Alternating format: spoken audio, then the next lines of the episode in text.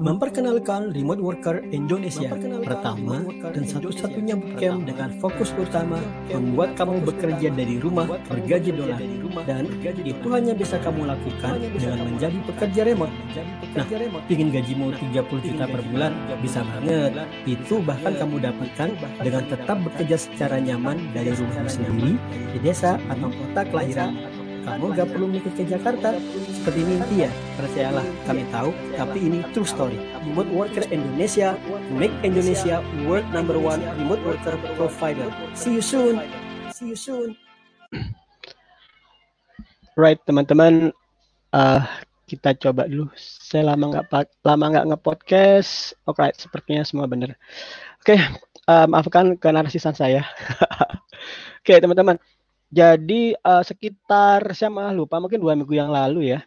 Dua minggu yang lalu saya didapuk oleh uh, dis, disbud Parinas ke, dinas apa kebudayaan pariwisata Bandung untuk menjadi juri di suatu event hackathon yang disebut dengan Hackathon. Hackathon itu uh, virtual hackathon. Di virtual hackathon ini uh, Serta hackathon diminta untuk membuat aplikasi sesuai dengan temanya. Temanya temanya kalau nggak salah saya tentang bagaimana meningkatkan uh, UMKM masyarakat di dalam kondisi COVID. Nah, jadi harapannya dengan hackathon ini uh, akan tercipta suatu produk yang punya efek untuk membantu masyarakat tetap mempunyai kreativitas atau jalur ekonomi dengan kondisi corona. Nah, yang menarik dari yang dari yang saya ampu sebagai hackathon ini adalah saya jadi terkenang awal-awal saya ikut hackathon. Jadi awal-awal saya ikut hackathon itu malah rada seru ya. Jadi sebenarnya saya nggak nggak suka-suka banget sih ikut ikut hackathon itu. Hanya saja saya ikut hackathon tuh karena Mas Ainun Najib sih. Jadi Mas Ainun Najib yang kawal pemilu itu temenan di Facebook kan, udah lama temenan di Facebook. Bukan yang MH ya, yang ini. Mas Ainun Najib yang ini. Uh, jadi Mas Ainun mengadakan suatu hackathon yang sifatnya nasional dari seluruh Indonesia dan juga uh, ekspat di Indonesia di luar negeri untuk garap sesuatu yang berguna untuk bangsa. Nah, kemudian saya dijawabri oleh Mas Ainun untuk ikut hackathon. Saat itu hackathon tahun saya lupa mungkin 2015 itu yang keberapa ya? Uh, hackathon itu satu dan dua. Hackathon saya ikut hackathon yang pertama. Nah ingat banget ya, hackathon yang pertama. Hackathon itu jadi yang pertama ini kita saya jadi pesertanya dan nggak bersama-sama dengan teman kalau nggak usah lima orang dari Jogja berangkat. Hackathon itu di sana kita saat itu belum corona ya, jadi uh, di hackathon itu kita uh, nggak di, diminta kalau nggak salah 24 jam kali dua garap aplikasi di weekend. Seru sih karena kita di weekend karena hackathonnya itu disupport oleh kantor staf presiden, jadi kita datang dulu tinggalnya di tempatnya Pak Menkominfo Pak Tifato Sembiring ya kalau nggak salah saat itu. Kita nginep dulu saya sebentar kemudian kita berangkat ke gedungnya saya lupa namanya. Kemudian coding 24 jam kali dua. Nah uh, kalau nanya hasilnya gagal. Dalam konteks menang apa enggak? Masa kok menang 10 besar apa enggak? Enggak sama sekali enggak menang. Sama sekali enggak menang. Kalau untuk secara secara ini secara hasil nggak ada hasil sama sekali. Saya dalam konteks berhasil dalam menang menang ini ya dalam konteks uh, menang atau enggak untuk hackathon sama sekali nggak menang. Jadi malah uh, kalau secara rating mungkin saya uh, sepertiga yang bawah atau 10 yang bawah deh. 10% yang bawah. Jadi jauh banget hasilnya. Nah di sana uh, perasaan yang ya saya rasakan pertama kali adalah dengan mengikuti hackathon itu kamu akan uh, benar-benar meluangkan waktumu untuk belajar, upgrade skill. Benar-benar meluangkan waktumu untuk upgrade skill. Jadi misalnya kalian ini kan uh, fokus di remote work Indonesia itu adalah untuk kalian nembus remote work kan, itu pasti. Untuk kalian nembus remote work. Nah, di hackathon itu yang mana aja, pasti kamu akan fokus untuk coding, upgrade skillmu. Jadi, kalau kamu saat ikutin hackathon, motivasi pertama yang kamu bawa adalah jangan pernah berpikir motivasi untuk menang. Karena kalau kemudian kamu nggak menang, kamu akan nggak ikutin hackathon lagi. Tapi motivasi utama untuk ikut hackathon adalah upgrade skill, ngeluangin waktu untuk belajar. Ngeluangin waktu untuk belajar.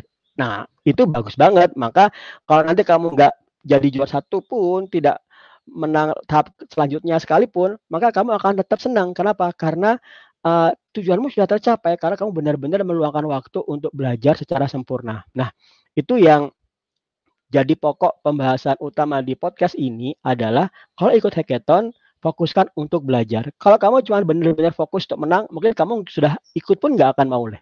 Kenapa? Karena mikirin aku aku ide aja nggak punya, kemudian skill aja belum banyak. Masa kompetisi sama orang seluruh Indonesia yang bahkan mereka mungkin disupport oleh sudah jadi bentuk startup yang sudah punya produk yang jadi atau setengah jadi kemudian dilombakan di dalam hackathon. Kamu pasti gagal banget, itu udah pasti. Karena ya gimana lagi, ya kan? Tapi jangan pernah merasa mundur. Langsung aja, pokoknya fokusnya untuk meluangkan waktu untuk belajar. Nah, kegagalan saya yang pertama ini Kemudian efeknya apa? Efeknya kemudian karena saya tahu saya menikmati banget suasana hackathon 24 jam kali dua coding itu, kemudian saya ikut hackathon yang selanjutnya, Edu Hackathon. Saya lupa tahun berapa ini ya.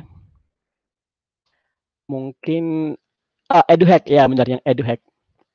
Edu Hack, Edu Hackathon diadakan di Jakarta. Saya berangkat sama teman berdua aja. Mas, ah lupa saya. Berangkat berdua aja ikut hackathon sama juga 24 jam. Nah, di sini menarik. Kalau di Hackathon Merdeka, sebenarnya saya nggak punya konsep mau, ngapain. Pokoknya udah garap aja. Saya malah lupa saat itu garap apa ya. Semacam messenger untuk fiktif banget lah pokoknya saat itu temanya. Tapi kemudian saya, saya dalam mengikuti hackathon itu saya melihat tema-tema yang muncul dan kemudian saya sadar bahwasanya yang saya sukai itulah adalah produk yang berhubungan dengan pendidikan. Oke, karena berhubungan dengan pendidikan, kemudian di Edu Hackathon selanjutnya, saya lupa tahun berapa, mungkin 2017 atau 2016 ya kalau nggak salah ya. Atau malah mungkin tahun yang sama. Uh, di tahun yang sama itu saya ikut Edu Hackathon dan sudah punya minat untuk hanya mengembangkan hackathon yang bersifat ah mengembangkan produk yang bersifat pendidikan. Nah, di sini saya ikut dengan berdua. Saat itu saya ngebarat ngebangun aplikasi ide oh bertiga kayaknya. Ber, membangun aplikasi yang ber, ber, berkaitan dengan pendidikan. Tujuannya adalah agar menghubungkan antara siswa orang tua dan guru untuk bersama-sama membimbing anak meraih prestasi. Kalau nggak salah saya dulu ngebuat tipenya tuh sayang juara deh. Sayang juara. Ada nggak ya? Suka ya Makanya intinya itu. Nah, tanpa sadar konsep hackathon produk yang di Edu Hackathon itu saya kembangkan sampai sekarang menjadi Remote Worker Indonesia atau Wizkid Indonesia. Nah, jadi teman-teman, kalau kamu ngikutin hackathon uh, yang mana aja, pastikan bahwasanya kamu mengikutinya dalam konteks menjadi menikmati prosesnya. Nah, menikmati prosesnya. Oke. Di sini saya juga gagal lagi sudah dua hari coding ya, dua hari dua malam coding, udah pilek-pilek karena saya juga nggak terlalu kuat untuk jaga kondisi badan. Uh, tapi kemudian selesai selesai hackathon itu terbentuk uh, visi untuk terus fokus mengembangkan aplikasi mengembangkan platform pendidikan atau berkutat di proses pendidikan anak-anak dan usia pelajar sampai sekarang menjadi profesional agar pendidikannya itu enggak cuman hanya pendidikan semata tapi benar-benar tercapai menghasilkan sesuatu produk. Contoh maksudnya seperti ini. Kalau kamu uh, kuliah dalam konteks cuma dapat ijazah sayang banget. Tapi gimana kalau suatu ada suatu pola pendidikan di kampus di mana yang diajarkan itu langsung menghasilkan menghasilkan jembatan agar antara pendidikan dan profesional atau dunia kerja itu gapnya seminimal mungkin. atau kalau bisa nggak ada game sama sekali ya. Kalau memang mau dibuat nggak ada game sama sekali itu bagus. Nah, um, di Edu Hackathon ini saya gagal. Kalau nggak salah malah aplikasinya itu uh, nggak running deh. Jadi saat dites sama juri nggak running. Itu nggak apa-apa. Nah, kemudian tapi setelah di ini, setelah di educator ini gagal, kemudian saya uh, fokus nge mulai uh, ngebangun platform pendidikan dulu namanya Python Enthusiast, sekarang sekarang menjadi Remote Worker ID dan juga ada Wizkid ID. Nah, di sini kemudian has, jadi kalau kamu pengen tahu hasil dari hackathon itu adalah dua platform ini, Remote Worker ID dan Wizkid ID. Kesimpulannya, kalau kamu pengen tahu Oh God. Kalau kesimpulannya, kalau kamu pengen tahu apa sih efek dari hackathon di saya pribadi, efeknya adalah saya jadi punya produk. Meskipun saat itu gagal ya, bahkan karena memang waktunya nggak ada dan ide itu baru muncul di sana, maka ya sudah, nggak apa-apa. Yang penting saat kamu kerjakan, yang penting saat kamu kerjakan, kamu benar-benar punya visi akan produk yang kamu bangun di masa depan. Nah, manfaatkan waktu dua hari itu untuk uh, untuk membangun visimu. Nah, di tahun 2018 saya ternyata saya dapat dapat informasi ada hackathon yang diadakan Facebook. Saya ikut sekitar dua minggu sebelum tiga minggu sebelum submisi, kemudian disubmit dan akhirnya malah jadi juara satu. Wizkid World. Jadi bayangkan ya, dua kali ikut hackathon skala nasional gagal, bahkan nggak masuk, bahkan nggak masuk tahap kedua sekalipun, tahap pertama langsung gagal. Tapi di tahap di kemudian di hackathon ketiga, saya biasa jadi juara satu untuk tingkat Asia Pasifik, first place. Ini dapat sekitar berapa dolar saya lupa. Ya untuk dapat lah lumayan lah untuk beli kalau mau haji bisa itu. Nah oke, okay. kemudian di sini saya dapat jadi juara satu tingkat Asia Pasifik dengan produk yang saya buat. Hackathon ini dibangun uh, produk ini dibangun tiga minggu, kemudian di hari terakhir submisi saya dan teman-teman teman-teman apa namanya teman-teman uh, SMK 2 Subang yang saat ini sudah ada PKL di lokasi saya, kita fokus buat produk ini. Akhirnya jadi juara satu tingkat uh, Asia Pasifik. Dan itu apa? Itu itu membahayakan banget. Jadi kalau kamu bilang kan mungkin kalau kamu sering dengar kata-kata ya, kalau ada kalau kamu berusaha, nikmati usahanya, kalau gagal jangan menyerah. Itu bukan kata-kata kiasan yang nggak ada artinya loh. Itu benar-benar terjadi ke saya. Jadi bayangkan kalau di saat hackathon Merdeka yang pertama saya berhenti ikut hackathon, maka atau di hackathon yang kedua gagal dua kali saya berhenti ke hackathon, nah maka nggak akan ada nih hackathon yang ketiga yang di mana saya jadi juara satu, ya kan? Nah lakukan hal seperti ini di hackathon hackathonmu. Kalau kamu cuman mikir hackathon menang saat itu aja, sayang banget. Karena ya pasti kamu kemungkinan kamu pasti akan akan gagal. Kenapa? Karena persaingannya banyak. Tapi ini nikmatin aja prosesnya terus. Bahkan kalau pada akhirnya kamu nggak menang pernah menang sama sekalipun tahap kedua sekalipun, that's fine. Kenapa? Kamu sudah meluangkan waktu untuk kerja, belajar, upgrade skill di mana teman-temanmu yang sama mereka sedang tidur tiduran, ya kan? Atau malah main-main yang nggak ada artinya. Nah itu. Tapi kalau kamu mau berhasil di hackathon, ada beberapa tips yang bisa saya sampaikan.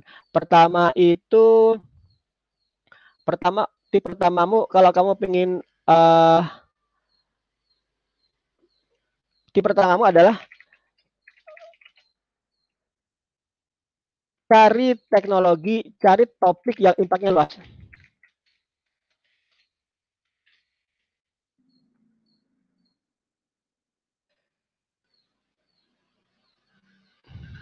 Jadi pertama kali kalau kamu pengen menang hackathon, cari topik yang impact-nya luas.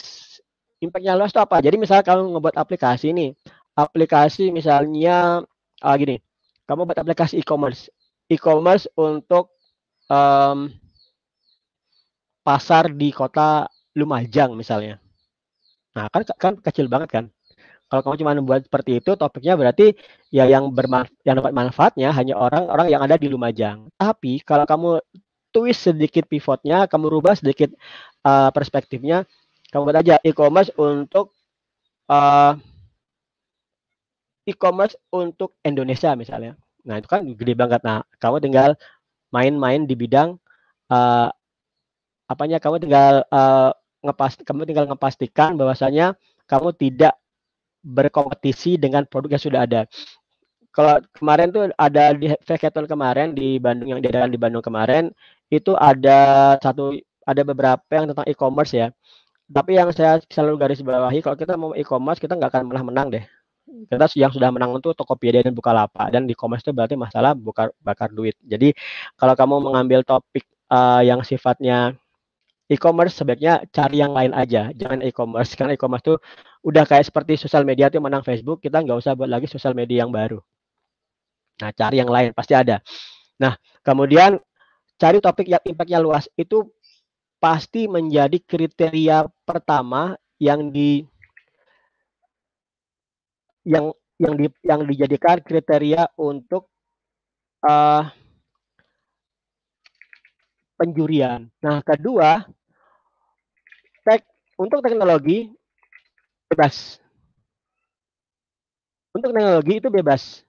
Kamu bebas menggunakan teknologi apa aja. Nggak usah nggak usah berpikir harus menggunakan teknologi yang hype. Misalnya sekarang lagi yang hype itu mungkin Rust ya.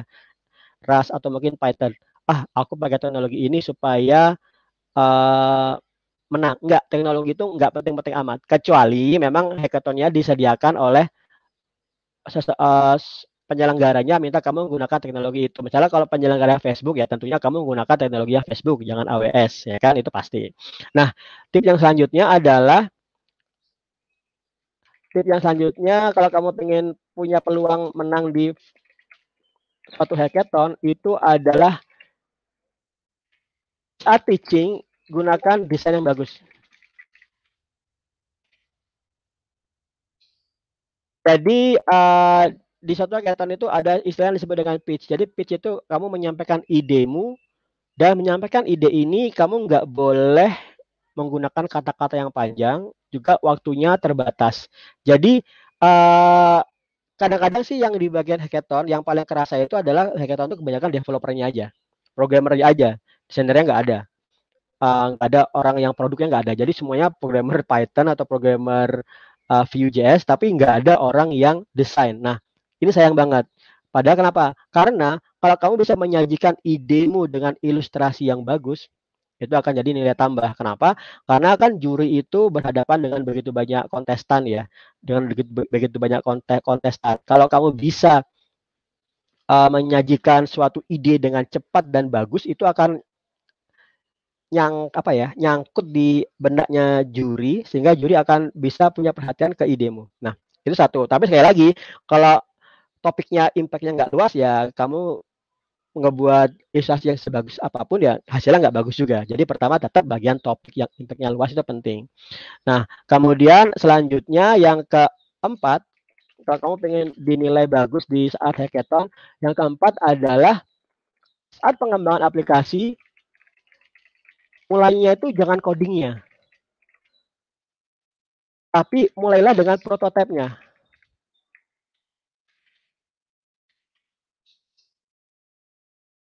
Uh, prototipe kamu bisa pakai dua produk. Kalau nggak Marvel App, kamu bisa pakai Figma.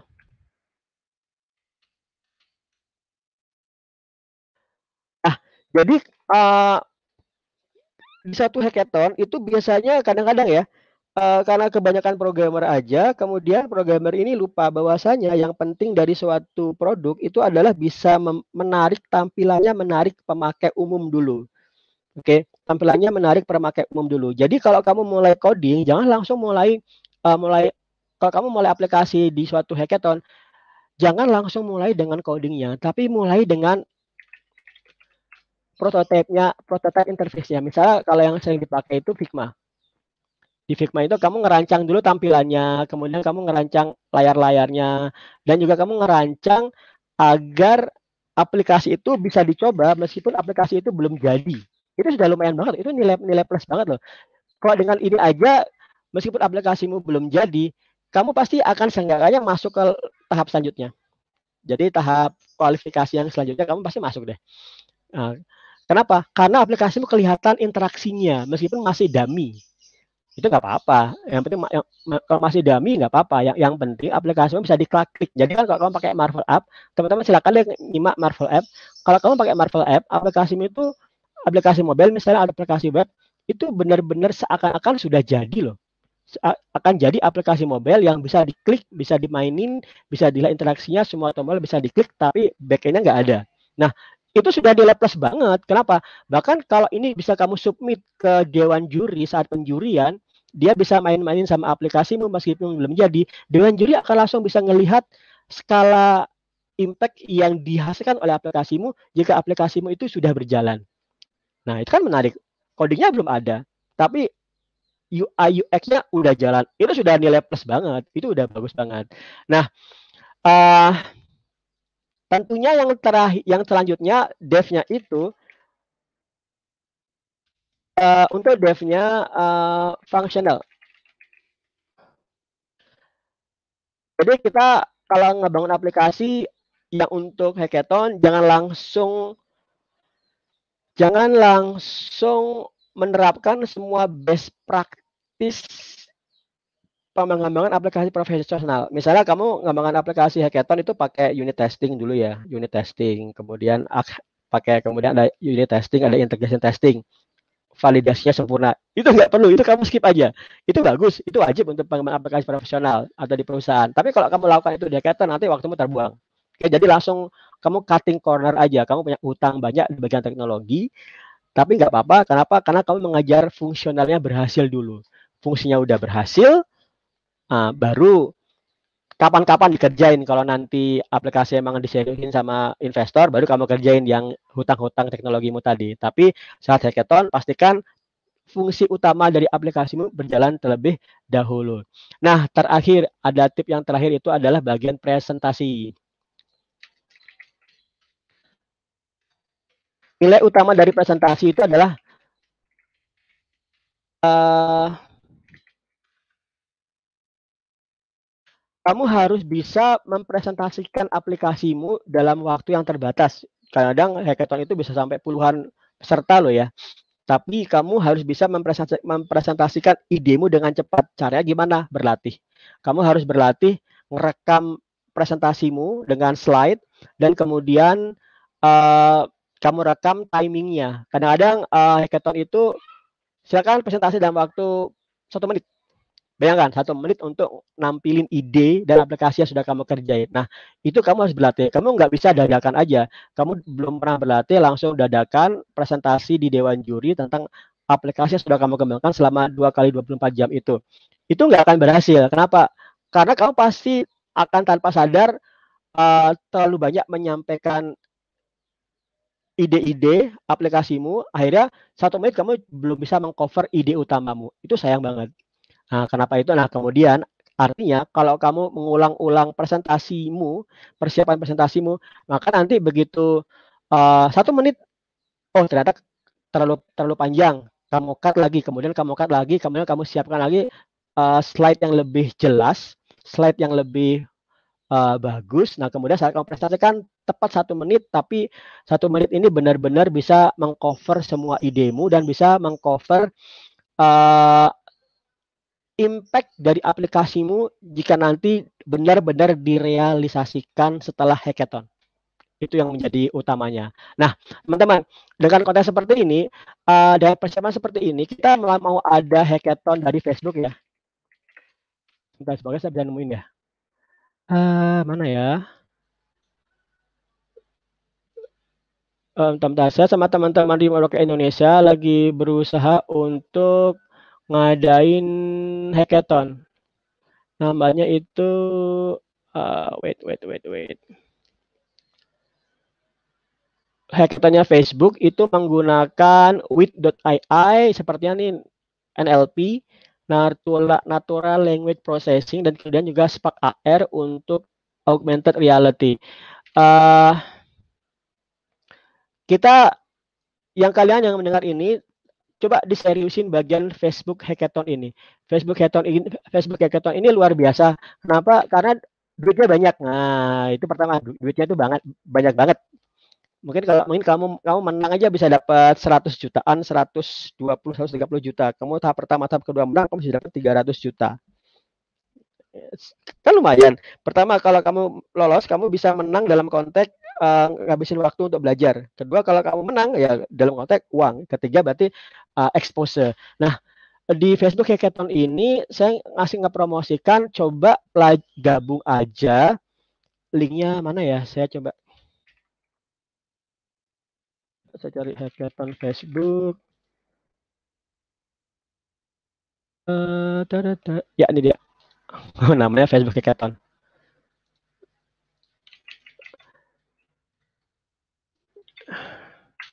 Oke, ikut aja di F8 Facebook Hackathon dan kalau kamu udah gabung nanti kita belajarin Spark AI dan with AI. Hadiahnya 100 ribu dolar in cash total ini ya nggak usah mikir hadiahnya dulu, pikirin aja waktu belajar yang bisa kamu pakai. Nah, itu uh, dari saya dan kalau nanti kamu ikutin Facebook Hackathon ini perhatikan uh, lima tip pertama cari topik yang impactnya luas. Kedua tagnya ikutin yang R atau with AI dari Facebook. Kedua pitching gunakan desain yang bagus. Keempat saat mulai pengembangan aplikasi uh, mulai dengan prototipe dulu agar jelas aplikasi yang mau kamu kembangkan. Kelima present mengembangkan aplikasinya fungsional aja, jangan lengkap karena nanti kamu waktumu habis. Dan terakhir presentasi. Presentasi karena ini di Facebook itu hackathonnya sifatnya online, kamu bisa nyimak presentasinya via via presentasi itu pasti via YouTube yang kamu video YouTube yang kamu upload. Contoh dari saya ini kemarin di Visit Visit World ini video presentasi yang bisa saya share teman-teman bisa pelajari kira-kira seperti itulah cara ngembangin presentasinya.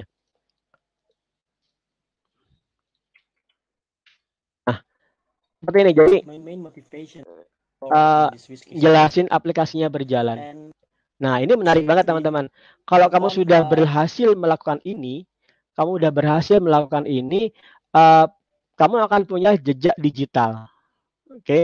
contoh di sini Wisconsin itu ada di ada di DevPost nah kamu sudah punya jejak digital. Jejak digital ini berarti ah, kamu tinggal munculin namamu aja munculin nanti link-link ke perusahaanmu atau link-link ke brandmu. Nah itu kamu akan jadi punya aset digital untuk profilmu.